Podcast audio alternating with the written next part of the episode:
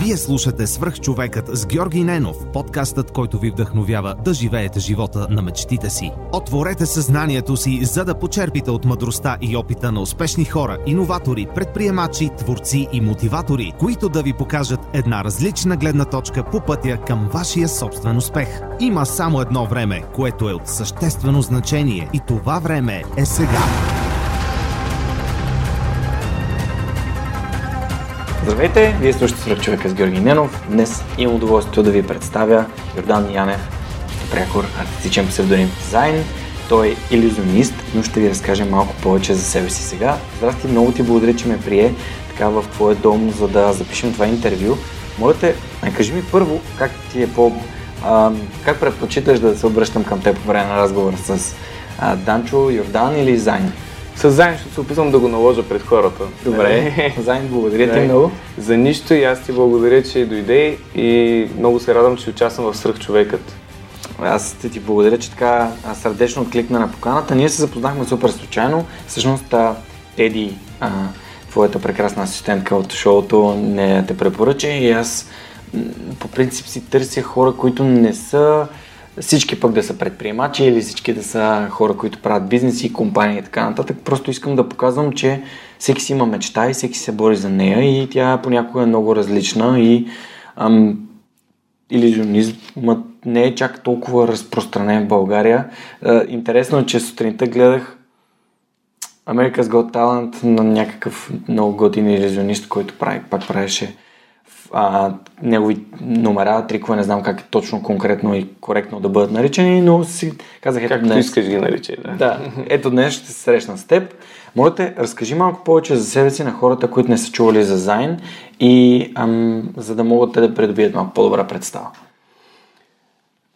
Занимавам се с магия цял живот. Бях а, 7 годишен, когато започнах да се занимавам с иллюзионно изкуство.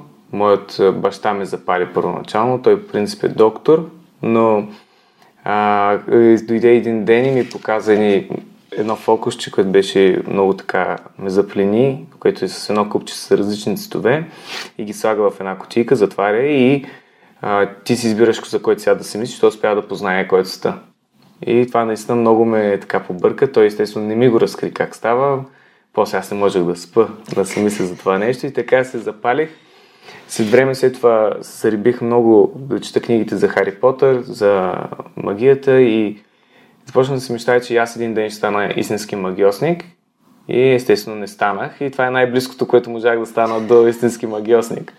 Ами зато спомена за, за, за нали, че основно нали, ти интервюираш хора, които са предприемачи, бизнесмени и други от този сорт. Всъщност ние а, сме в шоу бизнеса и а, аз не мога да говоря много за бизнес страната на нещата, но мога да спомена, че, например, Дейвид Копърфилд притежава над 10 острова. Това е страхотно. Тази препратка много ми хареса. Да, всъщност, да, хубаво е, че да, започваш това, да. защото можем да кажем, че всяко едно нещо, което правиш, а, то може да съществува в този свят под две форми. Едното е като скъпо хоби, другото е като бизнес. Едното е като, точно така, като скъпо хоби, а другото е като нещо, което да работи за теб и да ти помага да си изпълняваш и другите хобита. Да, защото е, е в моя случай. Точно така, защото ако обичаш да, да, да правиш това, което правиш, ето свърх човекът също беше хоби и в момента се опитвам да го трансформирам, да го превърна в, в нещо, което освен, че е хоби, то ми носи прехраната, съответно то се превръща в мечтаната професия за мен хем е моето призвание, хем ми носи удовлетворение, хем помагам на хората и, и това е страхотно. Просто подозирам, че такава посока ще вземе нашия разговор. Добре, ти казал от 7 годишен, но как си избра гимназията? Имаше ли нещо общо с а, иллюзионисткото изкуство? Това как си избра училището? После какво избра да учиш? Не, това, което направих с гимназията беше голяма грешка, както повечето хора, когато се избират а, пътя нали, с гимназията, тогава а, бях ходил в Италия. Това беше първата ми дестинация в чужбина, като бях малък и страшно много се бях влюбил в държавата и не знам защо бях решил, че трябва да знам езика им. А, моята майка ми каза, че нямам мозъчния капацитет за това да науча още един чужд език, освен английски. Беше права, но аз реших, че трябва да й докажа, че не е права. И ги изкарах нещата по-скоро на пук. И после още на втората година. Пет години гимназия. Да, пет години гимназия. Да, да, okay, 5 години okay, гимназия да. ги изкарах на пук. И по-скоро аз трябваше да отида да се запиша някъде друга и чак да бъда много по-щастлив. както и тя пред, предположи правилно местата, които бяха по-добри за мен, но аз се заинатих и бях там и беше едно голяма, голяма загуба на време за мен. Но не съжалявам за кое, защото се запознах пък с хубави хора, които по-нататък също. Но после съм изучавал пиар в, в университета, който аз не завърших, защото тогава ме поканиха в Китай да работя за първи път и се наложи да избирам дали да работя това, което искам да правя нали, в Китай, като иллюзионист, или да продължавам да уча в университета пиар. А защо си избра пиар? Защото смятах, че мога да си помагам за моят шоу бизнес. Супер, т.е. целенасочено си... си... Това беше целенасочено, Супер, да. много е. Това вече беше целенасочено. А има ли уроци, които си взел там и които си използвал и които си ти помагали? Не. Ще бъда честен. Не. Не, не, абсолютно, да, държа на това. А, почти, почти, може да се каже нищо, даже напълно нищо не взех от там, но аз бях все пък и само две години. Така че, може би, ако бях повече, щях да взема, но това, което а, аз се научих от към пиар, беше това, което се рових в интернет, абсолютно сами, които неща разбрах в последствие на работата. Забелязал съм, че човек най-добре се учи в последствие на работата, mm-hmm. а не а не да застане и да първо да се подготвя, подготвя, подготвя, подготвя, чак тогава да каже, окей, аз съм перфектен и вече мога да направя нещо. Лично аз в началото така действах. Много дълго време аз не излезнах на сцената, докато не се чувствах, че съм вече добър, за да излеза на сцената. Но а, съм забелязал много други иллюзионисти, и то дори от някои от най-успешните. А, при тях те се обръща някой към тях и им казва, можеш ли да направиш еди си, можеш ли да направиш статуя на свободата да изчезне. Той си няма никаква идея как ще го направим. Каза, да, разбира се, че мога. И оттам насетне вече сяда и, окей, сега какво да направя? и започва да мисли, започва да събира други хора, да търси помощ и фактически той успява да го направи, той пораса с това. Нали. Това понякога трябва да си кажем, да, можем да направим нещо. Се предизвикаме. Да се предизвикаме и оттам насетне тръгва всичко това.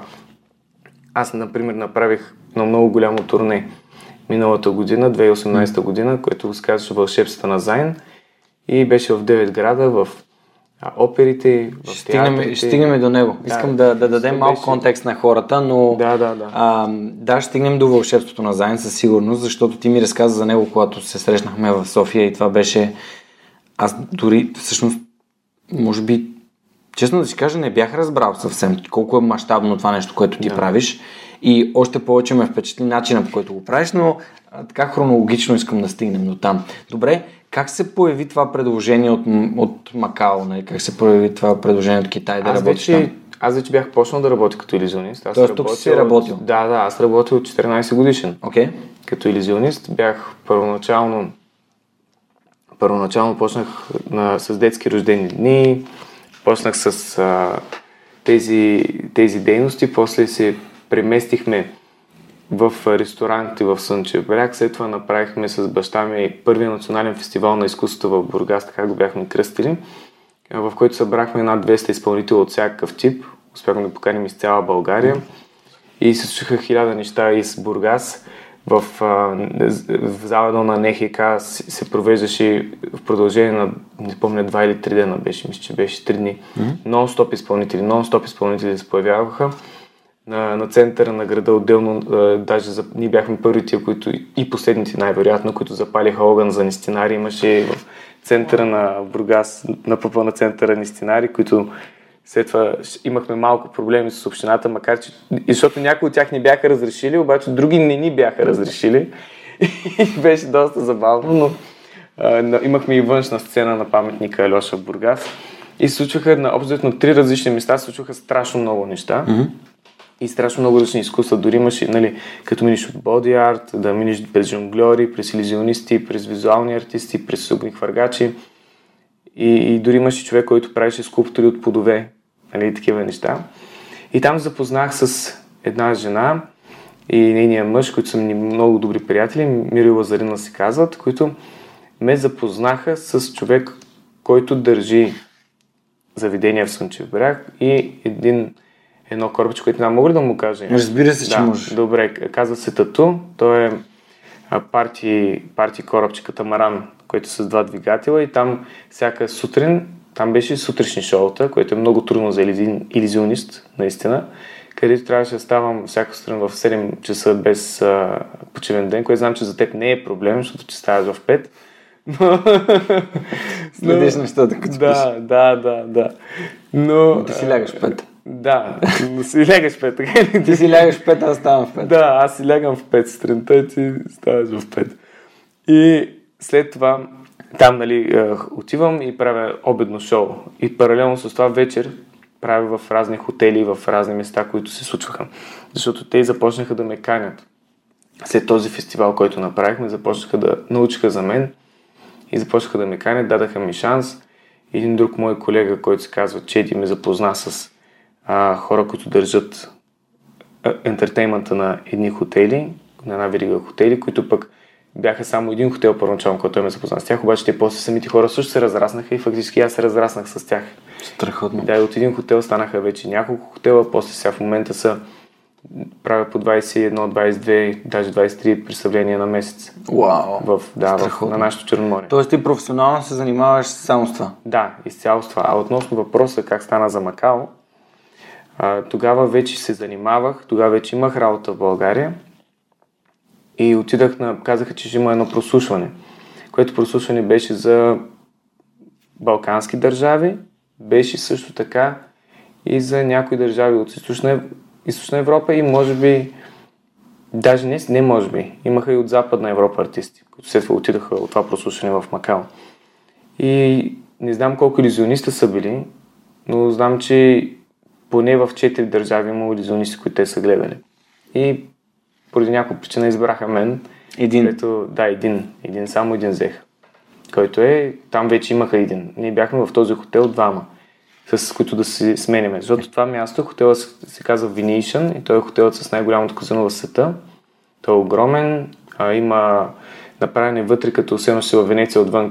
Има изкуствено небе и малки сгради, които са общо същия размер, каквито са в Венеция. Има канали Уау. с гондоли, да, с гондоли, с а, вода и гондолиерите, които са вътре, обаче са оперни певци, които са професионални оперни певци, които са от Източна Европа и други такива места.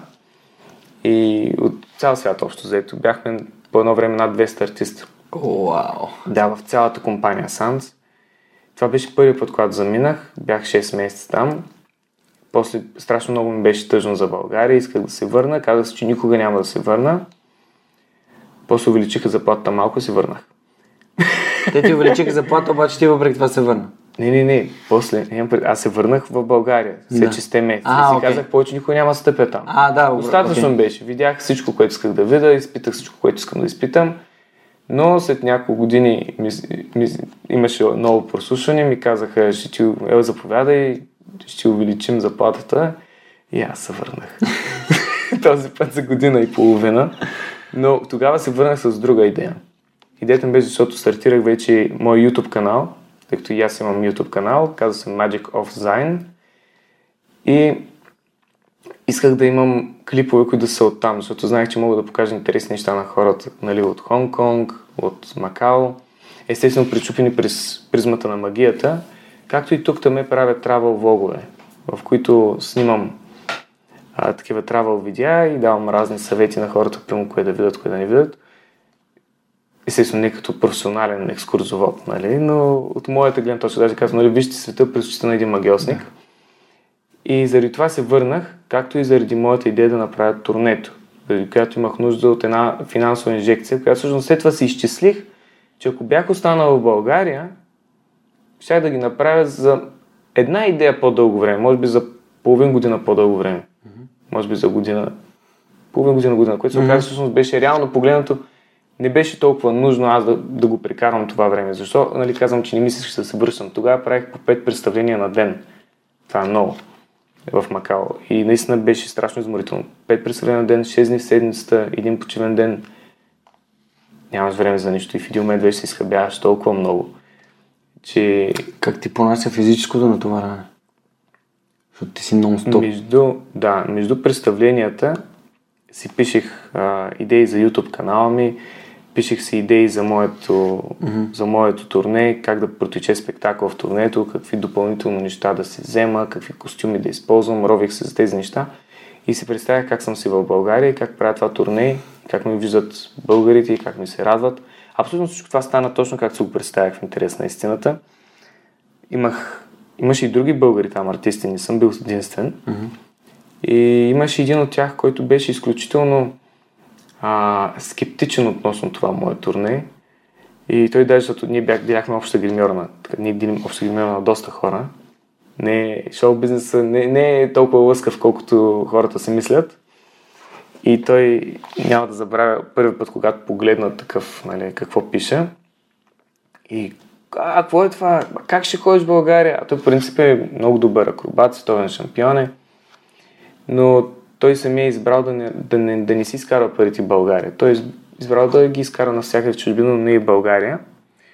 И, а, ама това е невъзможно, ти няма да се справиш, това са глупости, никой не хори вече ти гледа тия шоута, никой не се интересува от иллюзия, никой не се интересува от фокуса в България. А, изобщо не се интересуват от нищо, нали, тия, които се интересуват, пък ще идват на нещо по-интелектуално, както той се изрази като нали, театър и други такива неща. Нищо, че в иллюзиите има много театър смесени. Mm-hmm. И, и като цяло е доста разстрояващо да чуеш тези неща, нали, когато само това те крепи общо взето психиката. Вече бях сега. Вече бях на... Това е втория път. В да, да, на колко години си бил, когато ти говоря тези неща? 26, мисля, че. И да, достатъчно млад си. Да, 26. Някой ти дава къл, нали? Да, и някой ти дава къл, който е все пак по-голям от теб. Да. Той е на, не знам на колко, може би на 36. Да. И нали, тези неща можеха много да ме разстроят, само че още в мига, в който усетих това нещо, се представях как някой стои отдолу и ми клати стълбата и просто си казах, не, не, това не може да стане. Няма как. Аз ще направя каквото е нужно. Дори и да фалирам и да изгубя всичко, защото аз вложих страшно много пари за това турне. Говорим личните и, ти собствени лични, спестени пари. Да, абсолютно лични спестени пари, защото ако бях чакал на спонсори, щях още да чакам. Аз имах спонсори. Те дойдоха, но чак след като... Може да им благодариш също. Да, ще им благодаря на тях после.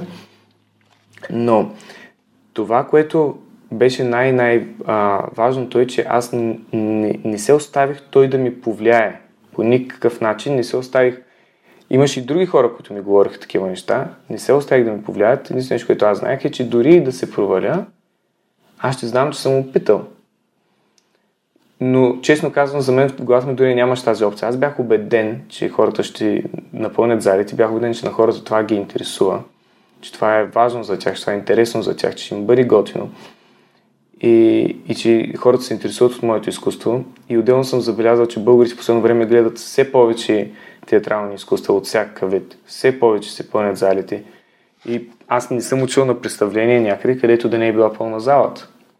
И точно този негативизъм, в който ама ние българите сме еди сикви, ама ние българите сме еди сикви, това е позволяваме си сами да си казваме един от друг какви сме, а не да бъдем такива какви сме реално. И всеки един от нас си вика, ей, аз не съм такъв, ама нали другия казва, че другите са такива, я по-добре аз се държа като задник с тях, защото нали, и те сигурно ме мислят за задник и става принципа на двойната реалност. Всеки реално погледнато е добър в себе си, обаче всеки отвън показва само най-вълшата страна, защото съм че другия е такъв. И поне аз така си го мисля, че са, че са нещата, които се случват при нас. И другото, което е много, много важно, е, че не се оставих той да прехвърли своите страхове върху мен. Защото това са неговите страхове. Okay, да. Има един филм Адвокат на дявола, който е много хубав филм и в този филм Ал Пачино каза една реплика. Най-лошият съвет е да се дават съвети. Нали, първоначално, когато го чух това нещо, ми стори много странно и глупаво, но след време вече след няк, така, доста години, защото аз гледах филма като бях дете, като се замислих и, и го осъзнах той какво има предвид. Всеки път, дори да си представиш, нали, ти си на, на място на човек, който дава съвети. Всеки път, когато един човек дава съвет, той го дава от своята камбанария. Той го дава, той си представя той как би поступил в тази ситуация. Той не може да се постави на място на друг човек. Той може да се постави само как той би поступил в място на този човек, обувките на този човек. И в повечето случаи, тъй като той е некомпетентен за другата сфера, Точно той изпитва страх. Да. И този страх той го прехвърля на другия човек с съвета си. Затова е по-добре понякога да не се слушат съвети, а да слушат това, което сърцето ни казва. Има някои неща за това, което искам да допълня. Първо, че това, когато ти се поставяш на, на, на място на някой друг, искаш да му дадеш съвет, това си е фантазия, а не в психологията, така се казва. моята Да. фантазия е, т.е. един вид ти заявяваш, че това не е сигурно, че е точно така, но нали, терапевт, понеже терапевта ми го е правил един път и супер силно, аз го помолих за съвет и той каза, моята фантазия е, ей, какво си? Което реално ти показва, че той опитва се да се постави на твое място, не може да каже, аз съм сигурен, че ще се случи това или направи това. Да. А, от друга страна, аз съм супер голям фен на факта, че непоискания съвет не работи. Първо. Да, и, абсолютно. и, и той не работи, защото аз не мога да ти кажа, да дойда при теб и ти кажа, сега и така ще си правиш шоуто, защото аз знам как се прави шоуто. Защото това за при теб няма да е приложимо. И, и, и последното нещо, просто като капак на всичко, а, всички съвети, под тях стои контекст. И контекстът определя верният отговор. Тоест, всичко, което имаш в живота си е контекст, което аз нямам и аз не мога да ти дам съвет за теб на базата на твоя контекст. Мога да ти дам на базата на моя Именно, контекст да. и ти кажа, Да, да, да. пробвал съм да направя това, при мен това и това бяха резултатите, аз направих така и така и ти можеш да кажеш, а окей, дай да пробвам и да си го адаптираш. Като пишеш статите, отдолу пише, нали, вземи си идея, адаптирай я и действай. Адаптирай я. Много, много хубава мисъл, точно, че трябва да се адаптира, защото хора от този тип. Дори моите родители също в началото, когато аз почнах да се занимавам с това, бяха ужасени, защото те са хора от лекари, нали? те са медици, те не знаят нищо за тази дейност, те си мислят, че не може да се изкарат пари с това. Аз не съм станал милионер, нямам 10 острова, нали? За сега. Но, но не ми и трябват. Имам всичко, което имам нужда да имам. И се чувствам безкрайно щастлив. И, но те също бяха много притеснени в началото и ми даваха по този начин също съвети, но аз знаех, че аз това го знаех дори още от малък, че нали, те ми дават съвет просто единствено от тяхната камбанария. Те няма как да знаят реално кое как е. И дълбоко в себе си интуицията ми казва, че ще се получи. Затова винаги трябва, когато интуицията ви казва, че нещо се получи, естествено да не, да не се лежи само на нея. Трябва и да се действа, да се действа, да се действа. И нещата естествено се получават. Супер. Добре, и всъщност историята е следната. Само за да обобщим, записваш се да учиш пиар, за да си помогнеш на ентертеймент. На шоу-бизнеса, да. Да, на шоу-бизнеса, който На развиваш. бизнес страната в шоуто. Да, което е, тя върви паралелно на другата, не може да е само едното. Няма или... как изкуство да стане без бизнес Да, и- страната при него. И няма как да е бизнес без да има стойност, т.е. да има изкуство покрай Да. него също. И след а, втората година отиваш на прослушване за това казино. Китай? За Китай. Те те избират, ти отиваш, работиш малко за 6 месеца, връщаш се и си кажеш, повече няма да отида. През това следващото време работя- Да, работиш си тук. Работя си тук в продължение на 3 години някъде. Да. 3 години мисля, че беше и после на същото прослушване. Да, се продадах. Казват ми, те ще ти дадем още пари и ти, ми добре. да, и се продадах. Да. Нали, е, за което нали, не е много... Е, не, ти, ти, ти си го направил с е някаква ясна цел. похвално, но го направих с ясна цел. Наистина и целта проработи. до, всичко, което ми казваш до сега, нали, е ясно, че в нито един момент не си бил Оф, аз сега какво правя тук? Защото аз като Да. отида в Германия също имах цел. Аз знаех, че някак, в някакъв момент ще се върна в България, за да развивам свърх човекът. И бях такъв, окей, сега тук какво трябва да направя? Нали, имах си някакъв, а, някакъв план, който да си изпълня и на базата на това как се развиват нещата да, да мога да направя това, което искам. И тогава нещата отстрани се струват като фон. Те всъщност, те, поне при мен беше така. Не знам, при теб ти, ти ще кажеш, както преди малко и за съветите и историите по същия начин. А, но това, което прозира е колко много си искал да правиш това, което правиш и кога, кога се върна от, а, от Китай. Кога беше завръщането след тези година и половина. Мисля, че беше март месец. Март месец миналата година. Март месец миналата година, 2018. Окей, okay, добре. И после нали, започнах да си правя шоутата лятото. Директно се прибра и каза, окей, почвам. Да, почвам си в а, Слънчев бряг, почвам на морето, почвам в резортите. В резортите, защото сега имах едно интервю, а, не е много забавно. А, като казвам в резортите, го казвам много бързо. И имах едно интервю за... Станах илюзионист на годината, за 2018 година, което е огромна чест за мен. Поздравления. Ме наградиха от клуб Сенко, за които благодаря на илюзионисти Ирко и Вокс, които са основателите на този клуб, които сметнаха, че заслужавам да, да бъда този човек, да дам този пример. Те ми го дадаха заради това турне, което mm-hmm. направих вълшебствата на Зайн. И забавното беше, че имах на награждаването интервю с различни журналисти.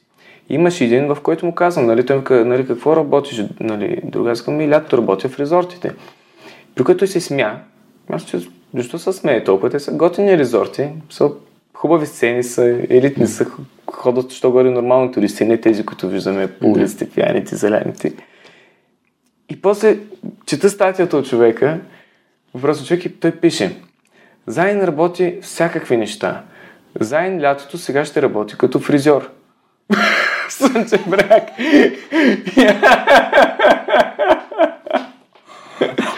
И аз като няма нищо лошо, аз, това, това е много хубава професия по принцип. Да. Или, по-скоро дамска, нали? Виждаш и колко, виждаш, бербери. Колко, тясно, колко тясно мислят някои хора в Ам, да. Т- т- това е един вид justification. Той си е мислил, че ти трябва да задължително направиш да нещо, нещо друго, друго. И съдейки по външния ти вид и свързвайки една дума с нещо, което, защото ти да. в момента си преческа, това е да. е нормално. Да. Ти си в шоу бизнес, трябва да имаш някаква... Имам да си атрактивен по някакъв начин, да. да. Мохолк. Да, и, мохолк, да. И, и той си го връзва на фризьор. Той да, така да, рез, да. резор, той вижда прическата ти казва фризьор. Да. А, аз преди малко те питах дали професионално занимаваш това, именно за да разбера. И ето, ти го правиш фул тайм. Да, фризьорството. аз като се занимаваш с фризьорство, аз да си пазя портфела, тук ключи от колата, да не, е честно. да, да, да. И зимата какво правиш? Зимата, това е доста добър въпрос. Зимата живея. Зимата си живееш? Зимата си живея. Почиваш си? Почивам си в, в момента, нали, когато бях в Макао, там бях нали, втори път година и половина нон-стоп работата. Нали, да се върнем на това какво се случи след това. Върнах се, продължих си в Слънчев бряг, правих по 21 представление на месец и паралелно с това подготвях турнето, в който е друг спектакъл, този, който правя Слънчев бряг. Слънчев бряг, Слънчев бряг правя 45 минути шоу. Спектакъл, който беше из цяла България, беше 2 часа близо 2 часа, почти 2 часа, да го кажем. И, и с много нови иллюзии, които ни бях правил. И в времето, когато ни правя шоутата, през зина преди шоуто, си пътувах до Бургас, отивах в склада, който бях наел, почвах да тренирам новите неща и после се връщах и си правих представлението в Слънчев бряг с, с, с, другите, с другото шоу. И беше голяма лудница и паралелно с това с баща ми организирахме цялото това турне. Цялата организация, която в тези 9 града, я направихме аз и баща ми с малка помощ от приятелката ми. За единият град, за нейния град, който беше. И всичко друго, и също и още един колега, който се каза Телс, той ми помогна за този град, който и приятелката ми помагаше, и той за Хасково. Всички други градове си ги направихме абсолютно сами имаше отново хора, които ни казаха, че не можем да се справим с това Винаги нещо. Има тия хора. Винаги има тия хора, тъй като нали, нито аз съм специалист в организация на тези неща, нито той. Ще ти е лекар. Той е лекар, да. И въпреки това двамата успяхме да се справим перфектно с нещо, което по принцип трябва да наемеш екип от примерно 12 души, 13 души. Ние се справихме. Нали, коста ни доста сън и доста притеснения, но се справихме и в момента поне имаме натрупани знания, които аз лично нямаше да мога да ги имам в университета които за правене на всички тези неща. И след това турнето свърши декември месец, 4 декември в Сълза и Смях в София. И от този момент на сетня аз се отдадах на творчески мързъл, който или, или как би казал аз себеопознаване. Отдадах се на себеопознаване, но в момента правя и други проекти. Аз книга, в който приключих с този спектакъл, аз до година планувам отново да го пусна същият спектакъл на турней, Вълшебствата на Зайн, но паралелно с него в момента вече подготвям чисто нов спектакъл, който да е пак такъв от два, два часа спектакъл, който всичко ще бъде ново и различно, който се казва Чудесата на Зайн. Нали ще бъде подобно име, но ще бъде различен, да може хората да знаят, че това е тотално различен спектакъл. И в момента паралелно го подготвям. Така че зимата се занимаваме с това. Подготвям новият, мисля нови идеи, уча нови неща, свързани с моето изкуство правя един друг проект, който трябва да оставя за сега в тайна, защото е прекалено в начална форма. Спира се. Който е отделно от тези неща. И с това се занимавам. Ходя на много почивки зимата. Да. Страхотно, добре. Просто не искаш да работиш зимата. Стига ти толкова. Стига толкова. Нали, мисля, че човек не трябва да работи много, а, ако може да се измъкне от, от, от, от, от този кръг. Защото ние живеем в а, едно колело или една матрица, в която много лесно можем да попаднем в нея, включително и артисти се случва да попаднат в нея много често, в която а, само работиш, само работиш, само работиш. Имаш един филм Сиянието, не знам дали си го гледал. Честно книгата. Да, книгата, да. Книгата не съм е чел, но съм чел почти всичко на Стивън Кинг.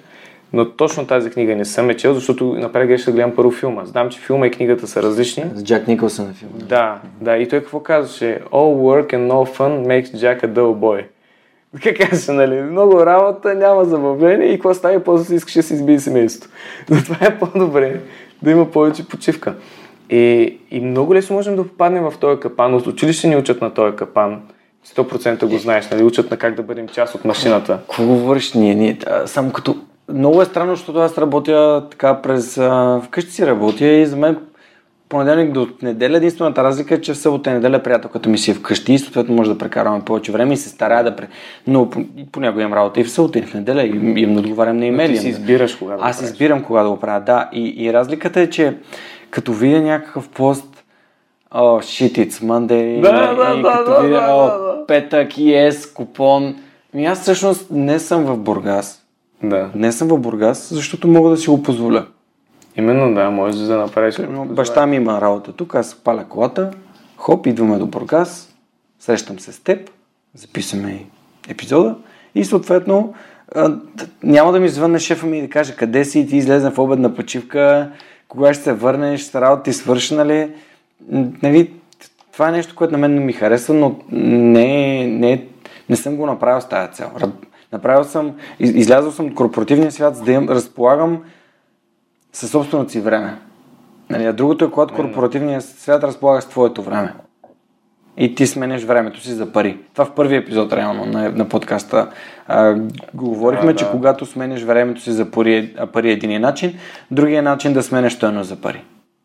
Тоест ти генерираш някаква стоеност на хората, тях това им харесва, ти а, го правиш чрез твоето изкуство, аз го правя чрез подкаста и чрез Lift и всички са щастливи.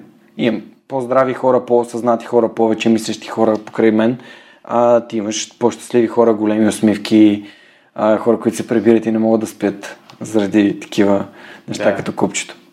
Именно, да. Или поне се надявам, че така, така правят. И много често ми пишат в, и в Facebook, и в YouTube. И, ми казват колко много ме харесва спектакъл, който са гледали, или колко много ме харесва, защото нали, аз понякога и, и ги уча на разни фокуси в а, YouTube. Имам, Супер. имам уроци, с, в които разкривам разни фокуси, хората могат да се научат да ги правят, за да могат да им даме на тях да изпитат това удоволствие, което пък аз изпитвам, когато, когато показвам нещо такова. И да, относно това, което е, ти много добре го обясни за, за стоеността, за времето и за тези неща. Много е че много хора просто като, като, от училище са ни учили и си спомням много добре как да бъдем в системата, в работника. Даже имаше някакъв филм, който бях гледал, който говориш на тази тема, че а, образователната система в, в, в, и в България, изобщо в света е направена от 20 век, когато се е правило индустриалното общество и когато е трябвало да се учи как да работи на конвейнер, да. на работници и по този начин. И трябва вече да се смени и нали, някои места ги сменят, но, но нали, в повечето места все още не. Ще ти кажа една интересна случка. А, по принцип, когато работя, аз гледам бързичко да свърша нещата, за да не се занимавам дълго с тях. Тоест, а ти ми даваш някаква задача, аз сядам, правя и съм готов. И после мога да правя каквото си искам, или което аз си преценя. И съответно, в... имал съм такъв въпрос, добре да е сега ти като си свършил работата, а, що не свършиш още? Yes. А ще получи ли още пари? Да, това е много Въпрос е, важно, защото ако ти можеш да свършиш работа 4 пъти по-бързо, а спрямо, а, и спрямо другите, и спрямо цялото, това значи ли, че ти трябва да вършиш 4 пъти повече работа за същите пари, които получаваш, които получаваш и ти, и другите, или значи, че трябва да получаваш повече от тях? Мгм. Това е въпрос, който много ме измъчваше. Да. Защото сега в момента аз съм, когато нямам пари, аз съм отговорен, че нямам пари. Когато имам пари, аз съм отговорен, че имам пари. Да, да. Разликата е огромна. Поне това, това е в моята глава. Разликата е свобода. Да, разликата е свобода. За мен е важна. За мен свободата е важна. Всеки има неща, които са му важни. Сигурността също е важна. Да, за някои свободата е важно, за други сигурността е по По-важна. Има хора, които предпочитат да имат нали, хора Сигурно. на тях, шефове и такива, да. защото им дават тази сигурност. Да. Те спят обикновено по-добре, защото са и по-изморени, предполагам, но и, но и защото Индивидуално е. да, но и защото няма този стрес. Аз лично имах огромен стрес за турнето ми. Нали, не мога да отрека, че не съм имал моменти, в които съм си мислил, че деца ще изгубя страшно много, ще изгубя всички си пари. Исках да се върна на, на това за спонсорите, mm-hmm. което беше, Да, да. беше най-интересното нещо. А, в Е, началото Разкажи ми само как си го, как си го построи, нали? Каза, че сте го организирали всички заедно, а, ти и баща ти. И всъщност, а, к- как, ам, как стана, добре, нека да отидем към спонсорите. Как стана така, че те се включиха? По какъв Точно начин? да, това ще да кажа. Това, което е интересно, е, че аз доста време чаках. Аз имах идея за този спектакъл и за това турне да го направя от няколко години. И аз доста време чаках да се запозная с правилните хора и те да искат да инвестират в мен, за да мога да го направя. И бавно и постепенно започнах да създавам, че никога няма да дойдат тия правилни хора. Защото аз не съм аз не съм готов за това нещо, защото те, според тях не съм готов, защото те не са го видяли. Разбираш ли? Те не са видяли готовият продукт. И в един момент аз осъзнах, че щом никой, нали, това не е като в тия легендарни истории, че нали, някой го видял там на улицата, как мете и е казал, леле, този ще стане страхотен а, сериен убиец за филма, ми дай да го взема. И нали, това няма как да стане. Особено пък тук. Тук те не търсят човек, на който да си дадат парите. Тук те се чудят как да се спасат от такива, които искат пари. И аз си казах, ще го направя абсолютно сам. И това е, не, не ми трябва други хора. Просто си вкарам главата в турбата и, и работя си, спесявам си и го правя. Писам и вече да чакам. И след като вече бяхме готови, тогава вече с реалната концепция, с договорите към театрите, с всички тези неща, вече имаме договорите към театрите, вече имаме концепцията, вече имаме и сделка, която ще бъде за билборди с цялата страна. И баща ми тогава, той се свърза с, с много компании и започна да им пише и да им изпраща да им изпраща тези наши документи и работи, които сме приготвили, с които да могат да видят колко е истинско това нещо. Mm-hmm. То реално вече става, то реално ще стане. С или без тяхните пари то ще Да. стане. Въпросът е дали те ще бъдат Част него или не? Да, дали ще бъде част от него. Отделно нали, спектакъл беше с подмото Остани в България, промени България, което е много важно нещо за мен, защото както и ти, точно, ти си точно пример за човек, който аз говорих в спектакъла, че според мен повечето млади хора, които са отишли в чужбина, защото постоянно се говори, нали, че се обезлюдява държавата, че младите хора заминават, аз вярвам, че те ще се върнат.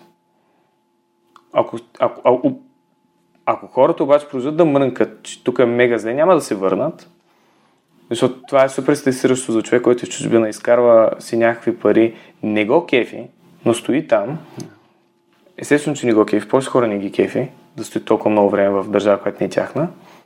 И в един момент, и в един момент а, из, изгубих си мисълта. Сега ще извадиш от някъде. Сега ще извадя от, сега ще извадя от, от шапката. Защото Да. си сложих очилата и се разсех. И в страх го е човека, защото иска да се върне, но в един момент, като види всички тези негативни постове в социалните мрежи, за това колко е зле държавата, колко е зле всичко, как няма да се оправи, как става все е по-зле, все смисъл. по-зле, все по-зле. И едно това мърморене, при положение, че има много други държави, които са по-зле от нашата, и дори и в Европа, и като живеене са по-зле и като всичко. И в един момент той може да не се върне. Но мисълта ми беше, че всеки иска да се върне, поне от тези, които аз познавам, и просто чака уд- удобния момент, за да, за да може да се върне със знанията, които придобил от, от чужбина и да ги приложи в България, както е било и едно време, както са правили хора като Алек Константинов и много други писатели, когато са отивали в чужбина, взима, събира знания, връща се, прилага ги тук. И после го гръмват. в неговия случай не, не е свършило добре, дадах лош пример, но нали, има други, при които се е получило добре. И, и, и това беше идеята на спектакъл. И, за, и може би заради това много от тези спонсори приеха много сърцато нещата. Имаше много хора, които ни отказаха. Имаше много хора, които е чудихме, че ни отказаха. Да. да но а, забелязах, че много от фирмите, които са чуждестранни, няма да ги споменавам, за да не ги нападаме, но чуждестранни фирми, които извършват монополска дейност тук. Изобщо имат големи обекти, mm-hmm. магазини и такива неща, mm-hmm. които би трябвало да са много трогнати от тази идея.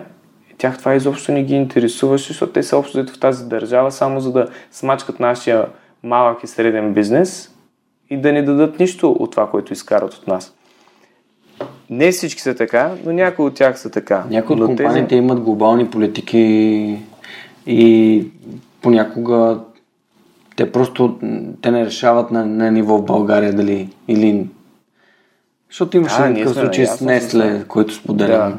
където някой им беше искал вафли за деца от домовете и те бяха казали, че глобалната политика на Несле е да не дават сладки продукти, сокове и всичко, всякакви такива неща на деца, защото там са се присъединили към на Световната здравна организация призива да не се дават подсладени хранени на деца.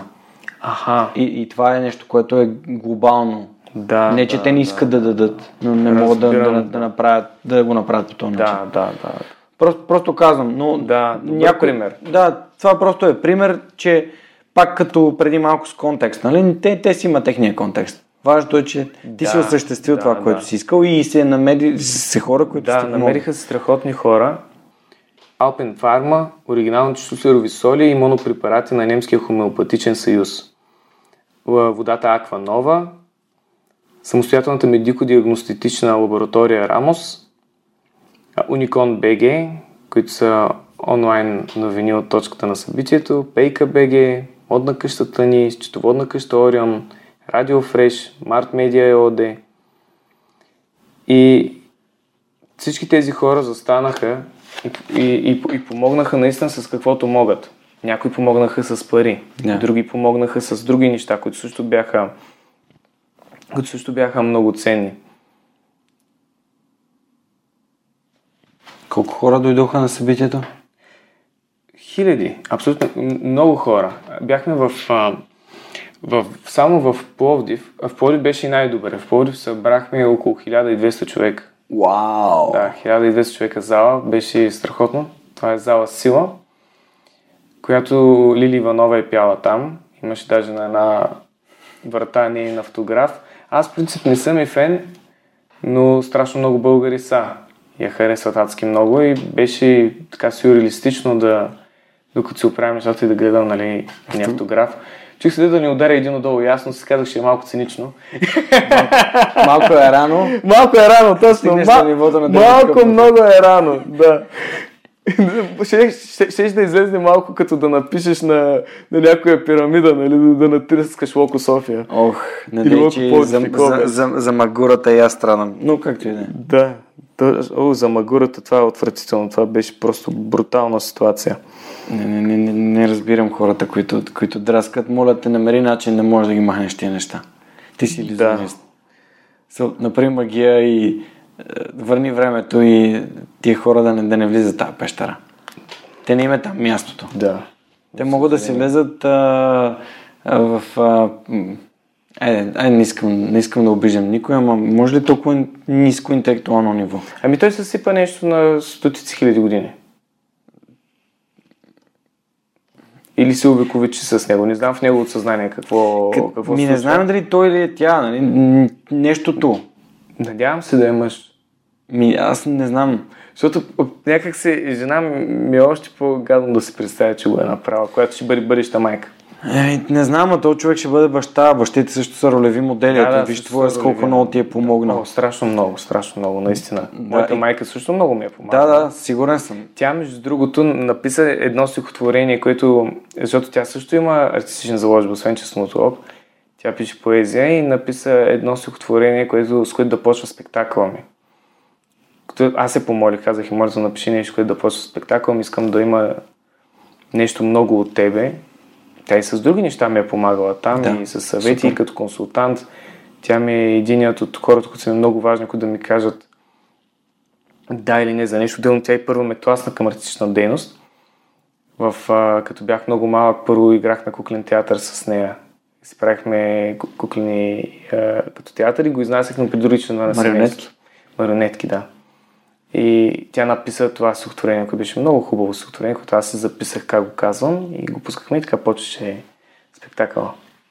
Та в, във всеки град имахше, всеки град беше общо взето пълна залата. В един-два града не беше пълна, но беше почти пълна. Беше на 80% пълна. Като Руси беше един, но само два-три дена преди това бяха убили тази журналистка, която между другото ще да ме интервюра и мен, доколкото знам. И О, беше много, да, да, имаше хора, които просто, доколкото знам, специално заради това не са дошли, даже и комиците след това са имали представление, те не са били, нали, на, мисля, че не са били на пълна зала, mm. че са толкова известни хора. Явно, този момент беше, усеща се едно нещо в а, града, напрежение. в този момент, да, стабилно напрежение. Тогава се още мисля, че ни бяха изловили убиеца. Нали? Да. Тъжно. Да, някой път такива неща се случват, докато ние правим нашите неща и а, mm. в твоя случай ти имаш договори, зали и така нататък. Да, и няма как да, да се отмени. И, и, те, и, и те и все пак се радваха много. Те имаха нужда от това разсейване. Mm. В, а, и в повечето зали се събираше по средно 800 човека. Яко. 600 човека, 500 такива неща. Така че 10 000 души Много бяха. яко. Поздравявам те за това. Беше... Наистина е супер смело на 30 мечта. години. Да, да. 27. Извинявай. Скоро 28. Добре, ми, пожелавам ти все по-големи, по-големи спектакли да правиш. Просто според мен да създаваш така ам, усмивки на лицата на хората е най-якото нещо, което може да сложи. Благодаря ти. Смятам, че и, и се някой път като човек ми пише, защото знам, че и при теб има обратна връзка на хора, които много се изкефили, както ти сподели. И на мен, когато някой ми пише, ми става много топло. В смисъл, просто ми стана хубаво, щастлив съм. Това като е това детското влюбване, някой ти направи комплимент, Точно, да. който си бленувал от супер много време. И, и знам, че е ценно и м- з... казвам го, че ти на 30 години вече си постигнал нещо такова, за което хора нали, реално си мечтаят с години и чакат някой друг да го свърши вместо тях. Ето, ти си намерил начина по който да го направиш. А, каква е ролята на семейство, което те подкрепя? Ти преди малко за, зачеркна тази тема, на мен ми е много важно. Каква е ролята на подкрепата в семейството? Защото знаем, ето и ти самия сподели, че в началото е имало притеснения. Да, които ги, се ги прехвърляха и върху мен. Да, да, това е нормално. Защото ти каза, че нали, системата ни изгражда да, да бъдем работници, ама а тя системата, те и нашите родители са част от тази система. Именно. Защото те свикнали да. да живеят по един начин. А, ето, например, днес пътувам с баща ми и с един от най-добрите му приятели. Двамата, те са а, научни работници, преподаватели, дългогодишни и, и всъщност тяхната глава някакси може би е много по-трудно от това, което аз и ти правим днес. Да, да, те са инженери, представи да им кажеш, аз съм иллюзионист. Да, да. Просто... Разбира се, със сигурност е по-трудно да. и по-отговорно. И по-големи грешки могат да допуснат, които да са опасни. Mm. Нали? Така е. Имаме примери световни. Те въпросът ти какъв беше? Въпросът беше за подкрепата на, на родителите, на семейството. Родителите ми, точно това, което ти каза, те са в... Нали, всички тези хора са част от системата, тяхното поколение особено, и е много трудно да се измъкнеш от системата при положение, като всички са в нея, включително твоите родители, които и те са ужасени от идеята да, си, да излезнеш от тази система първоначално. И е, да, наистина се чувствах много зле от това, че те първоначално не ме подкрепяха и ми обясняваха, нали, това не... И те самите имаха лоши примери. Иллюзионистите, които виждаха, не всички от тях, защото има и добри иллюзионисти mm-hmm. от старото българско поколение, но тези, с които първоначално се сблъскаха, не, не бяха най-добрия пример, който можеха да видят. Докато аз в момента много се радвам че и, и много държа на младите момчета и деца, които искат да бъдат иллюзионисти, че ме показват на родителите си като пример и казват, ето виж, аз мога да бъда като него. Аз нямаше кой да покажа от тези, които познах първоначално. Нямаше кой. Защото самия аз не исках да бъда като тях. И, и те, когато ми казват, примерно, виж, такъв ли искаш да станеш? Нали, за Бога не, ама той има толкова много други. Това не можеш, примерно, ти си музикант и ако има, примерно, там само примерно, не казвам, че тези хора са били алкохолици, но примерно има 6 китариста, които са пълни алкохолици или наркомани и ти искаш да станеш китарист, това означава ли, че и ти ще станеш алкохолик или наркоман. Не, нали? Се едно да искаш да станеш ръце. футболист и да знаеш, че всички футболисти ходят с чалга звезди. Да, да и сега задушно трябва и аз да тръгна с чалга звезда, нали, защото съм футболист. Да, е, точно така, абсурдно е. Но те няма как да го знаят това нещо. Тяхното поколение, тях са ги учили по друг начин mm. да разсъждават. Но ролевия модел е много важен и се радвам, че а, обръщаш тази гледна точка, да, защото... и те промениха нещата. Това е най-хубавото. Те самите се промениха много бързо в един момент. В един момент не знам какво точно се случи в главата им. Може би осъзнаха, че не ме бива за нищо друго. това как е на спектакъла. Подценяваш се малко. Но, може, би, може би това е било. Но аз така казах на спектакъл, когато разбраха, че няма да ме бива в нищо друго и казах, окей, давай си, не моля нали? И даже ми купиха една, един страхотен фокус. По принцип, нашите сценични реквизити са много скъпи. И те ми купиха един номер, който струваше 2500 долара. Това бяха много пари. Аз тогава бях на 15 години. Wow. Това бяха още повече пари, струваха тогава. Беше много голямо вложение и те ми казаха, дано това нещо да ти помогне. Разреши това, освен че струваше като пари много, за мен той струва и сентиментално много. Защото с това нещо, те, те ми го дават ето, и дават тези пари, защото те не са богати хора. Те са обикновени средна класа хора. Дават ми тези, да ми казват, ето, ние вярваме в теб.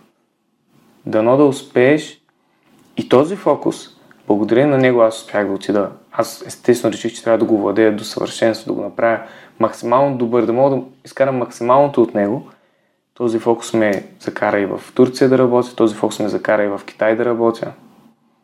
С този фокус съм взел и награда на, на...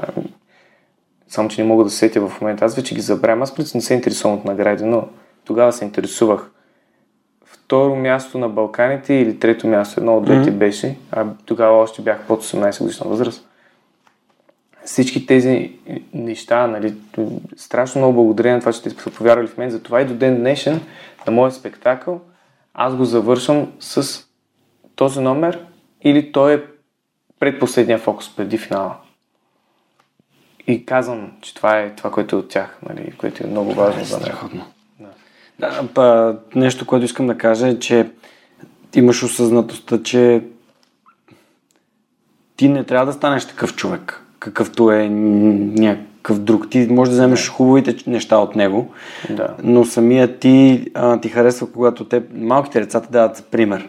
Да. Което, е, което е страхотно. Аз също бих, а, бих се радвал да, да бъда даван за пример на, на някого. Да, също. и даже има един а, и колега. opinion leader също Аз вече казвам, да, че той е колега, той е на 15-16 години, него родителите му много го подкрепят, за разлика от моите в началото. Mm. На годините, на които той беше тогава, нашите вече почваха да ме подкрепят, но все още се притесняваха. А в момента пък толкова, в момента даже ме тикат напред. В момента даже ме бутат, сега направи нещо ново, измисли някакъв нов номер, измисли нещо ново, напиши ери си какво, направи по-добър клип за ери си какво. Защо не направиш клип? Баща ми и майка ми казаха, сега наскоро ме, ме тикат и справо ме тикат да направя клип относно пластмасата и излишната пластмаса, неща, за да мога да кажа на моите хора и фенове, които mm. са на канала ми и на всичко това да, да им намекна за това нещо, нали, че трябва да, да почна да, да, да се грижа за това, да почна да се образоват на тази тема. Лазар от капачките, знаеш, че всъщност да. човек, с който аз общувам и да. мисля, че мога да срещна с него. Ева, страхотно, страхотно. Имам много въпроси, искам, когато направя клипа, да ни кажа пък нещо, което не е как трябва, аз в момента почнах да чета и видях, че Говори с него. има някои неща, които нали, уж са по-екологични, пък всъщност не са по-екологични. Говори с него, той ще обясни нещата. В смисъл, ще свържа, няма никакъв проблем с удоволствие ще. Ще бъде добра идея. Ще бъде да. много добра идея. И, и първо, нали, те ми дават в момента и ми помагат много. Но тогава нали, не са били чак така, защото не са имали добър пример. Докато това момче, той се казва Мак Айван и той в момента даже ходи, той е много млад и родителите му също много го подкрепят. И той самия също страшно много се занимава с това изкуство. В момента даже беше на фестивали магични в чужбина, където се състезава. Той нали, в... все още разсъждава, че това е важно. И, и си ги представя, даже го каниха като гост в един фестивал Magic Boy, мисля, че дано правилно да казвам. Те, с тях се видях в Макао, те бяха дошли на почивка с него и те ми казаха, искаме той да стане като тебе, нали? Ти си ни, ти си ни пример. Ти си ни един от примерите, нали? Сигурно и други имат със сигурност.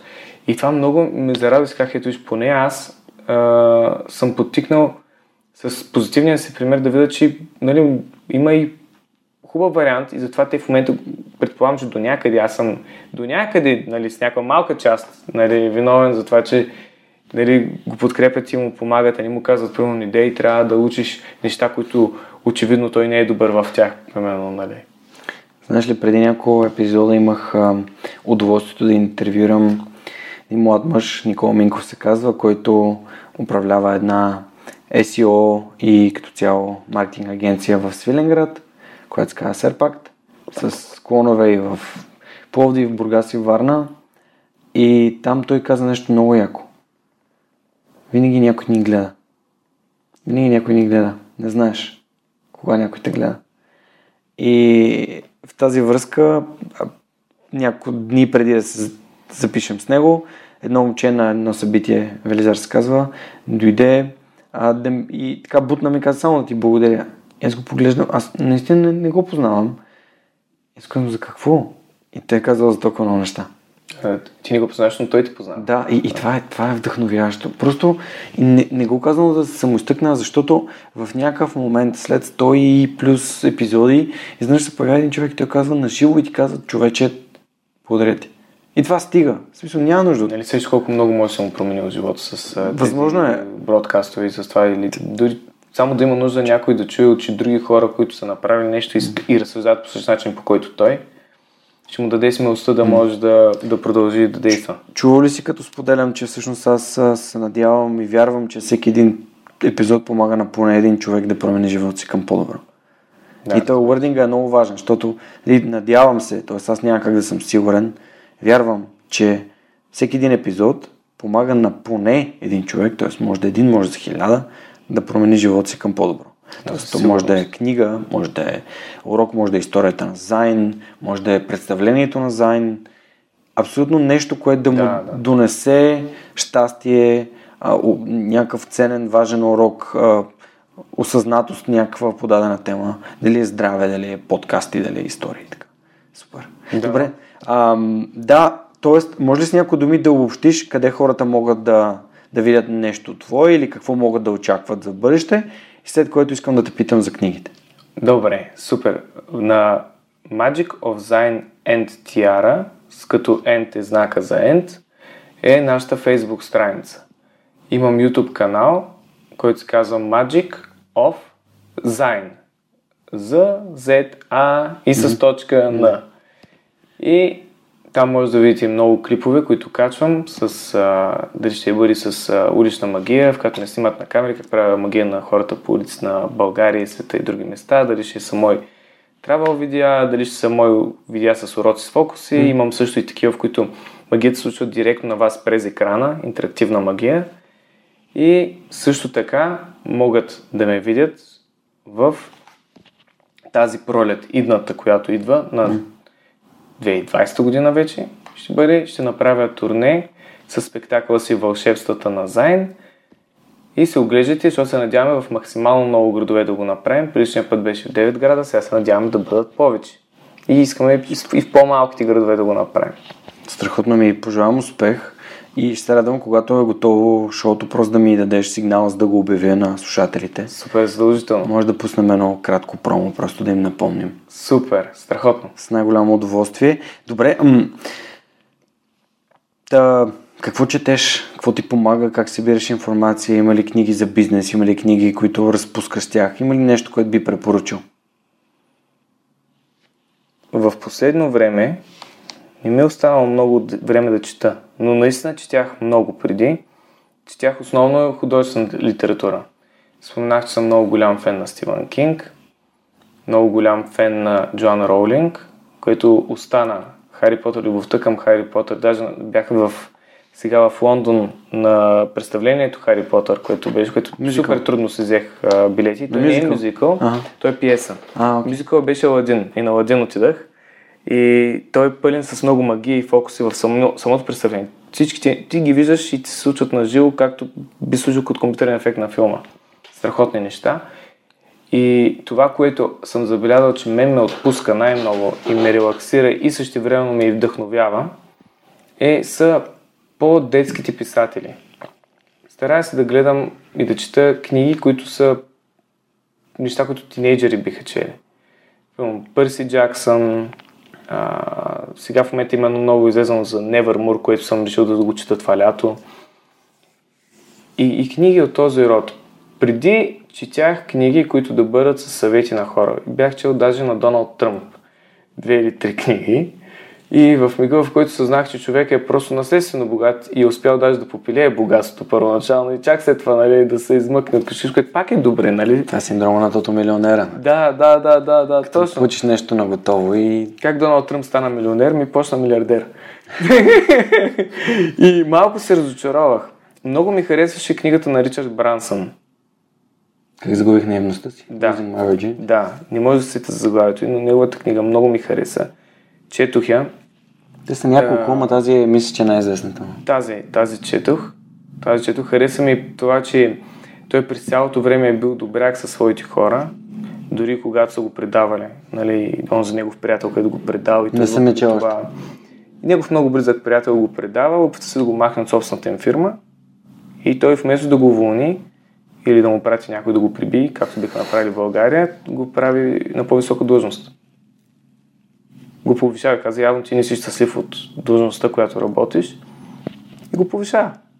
Което беше много интересна, много интересна психология, защото този човек от този момент насетне, първо, че той му е, не искам да изпълням думата, защото е вулгарна, направо му е унищожил психически по този начин, защото mm-hmm. той човек в този момент се е почувствал като пълно лайно. И сигурно не е можел да се погледне в огледалото след това. И второ, по този начин го прави изключително верен на себе си вече. Поне така си мисля, освен ако не е бил като брут на Цезар и въпреки това, че му е простил един път да го отрепи, го отрепи пак. Мгм. И тази книга ме впечатли много с а, много негови съвети. Той беше точно същия, че той... Примерно Доналд Тръмп пита, нали, той пише своята книга. Аз работя от а, 5 сутринта до 1-2 сутринта. Нали, разбираш, смисъл цял ден. Нали, спи 3 часа. Mm. Ричард Брансън казва, аз работя 30 минути на ден. И аз си казах, о, ей, това е човека, на който искам да приличам.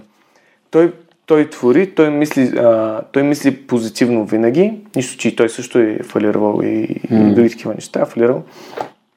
И това, което ме впечатли при него е, че той може да работи малко. Аз съм убеден, че Доналд Тръмп не е работил толкова много, колкото е казал. Той се самоизтъква, но Ричард Брансън не каже, нали, аз работя изключително, мога да работя изключително съсредоточено за това време и аз съм се обградил с хора, които са по-умни от мене и по-кадърни от мене, които да могат да изкарат моите идеи на... да Да работят. да. да работят. Та това ми хареса при него и казах, нали, това е един добър съвет, че трябва да се обграждаме с хора, които да са умни колкото нас или По-умни. в по-добрия случай, по-умни от нас.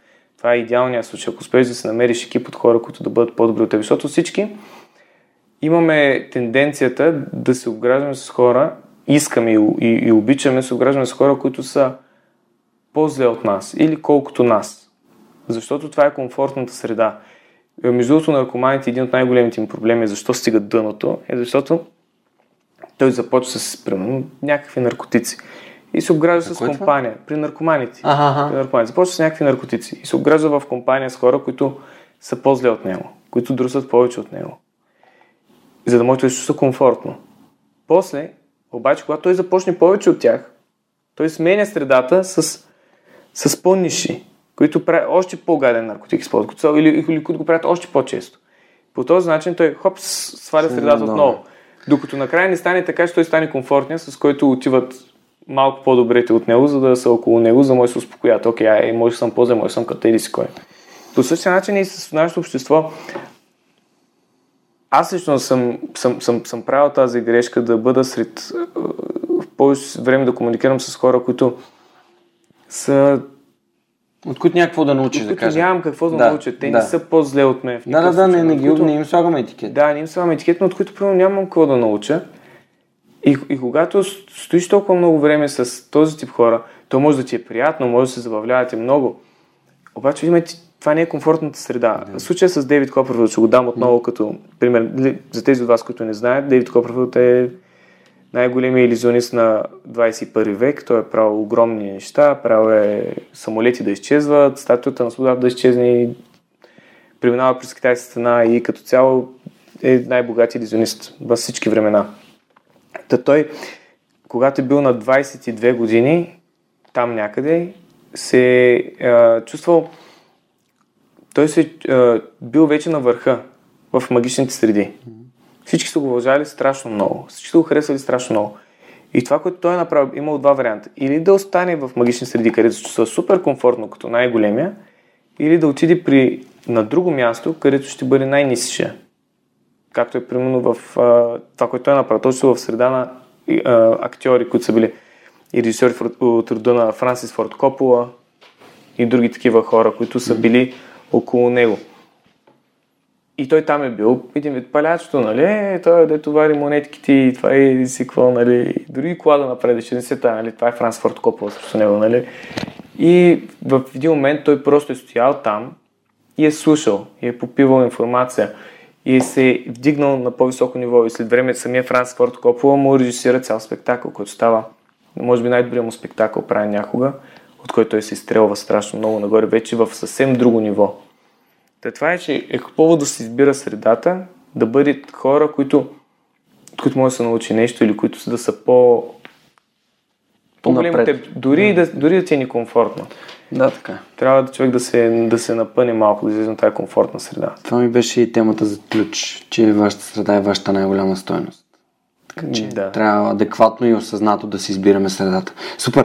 Добре, м- искам да те питам, ако можеш да дадеш съвет на, на, на някой, който сега те първа става иллюзионист на базата на твоите собствени знания, какъв един съвет би му дал? Кое е най-важното за начинаещия иллюзионист?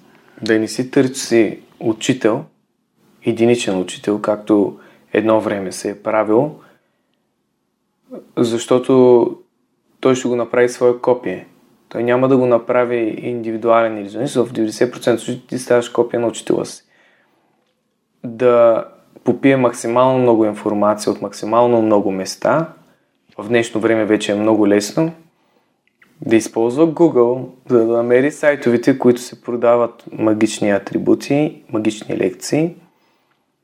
Да се свържи с сайтовете, които предлагат онлайн лекции, които се даунлоудват, защото това е нещо, което ние последни почнахме да го правим иллюзионисти, преди това всички други го правиха, но ние последни това е вече нещо много хубаво, в което можеш да си платиш лекцията и веднага да я свалиш, а не да чакаш 3-4 седмици да дойде от Америка на диск по почта, което повярваме до супер скоро беше така wow. при нас. Да, ние сме, все още използваме сови.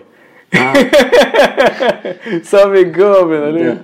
И да започне да гледа такива лекции, да да, да не се старае обаче да, да си хареса, да си има хора, които да харесва като иллюзионист, но да не си прави комири, да не си прави идоли, да не се старае да копира някой друг, а да, да показва себе си.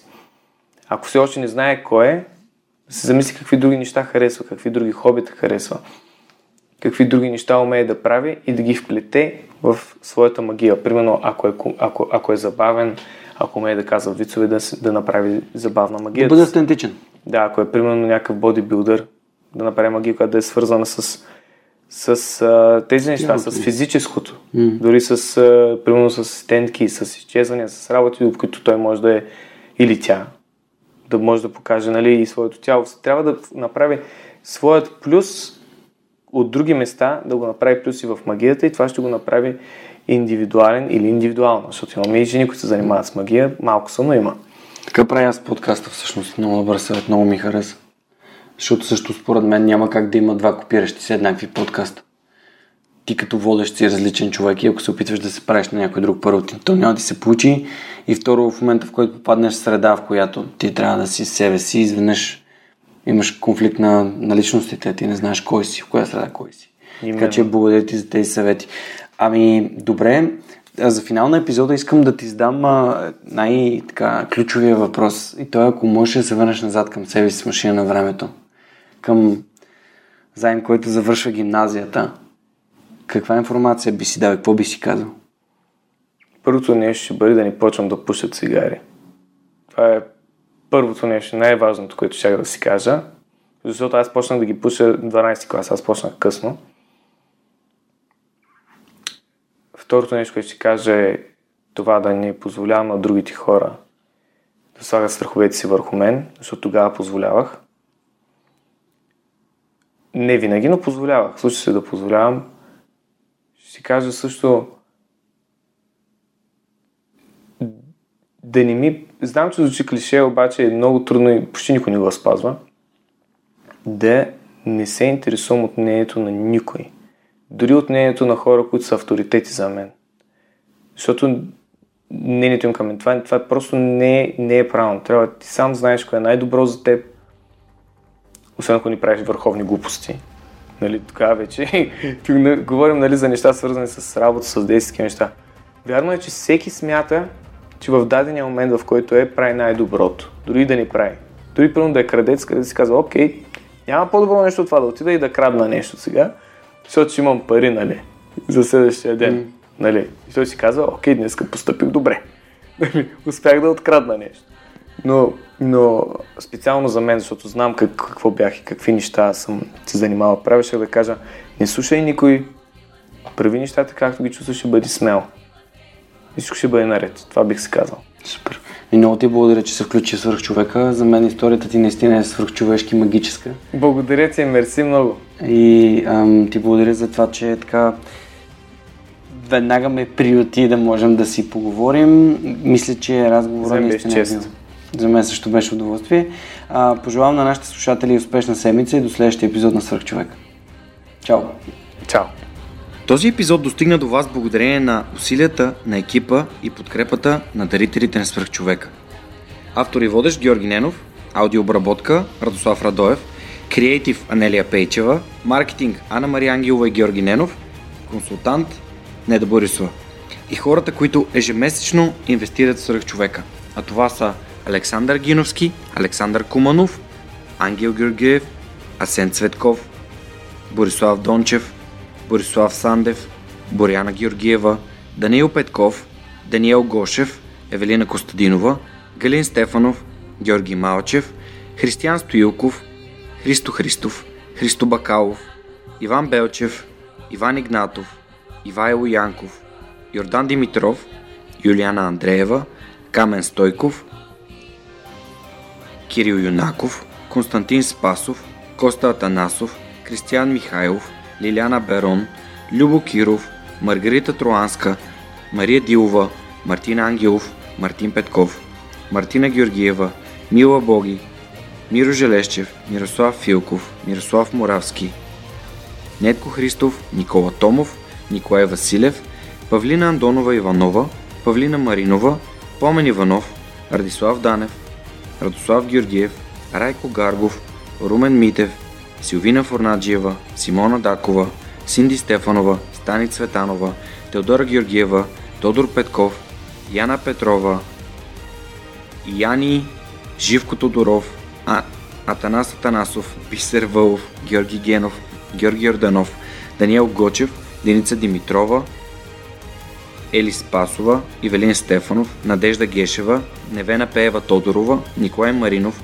Пламенка Матева, Цветелина Тотева и Катерина Апостола. Благодаря ви, приятели! До следващия епизод на Свърхчовека с Георги Ненов.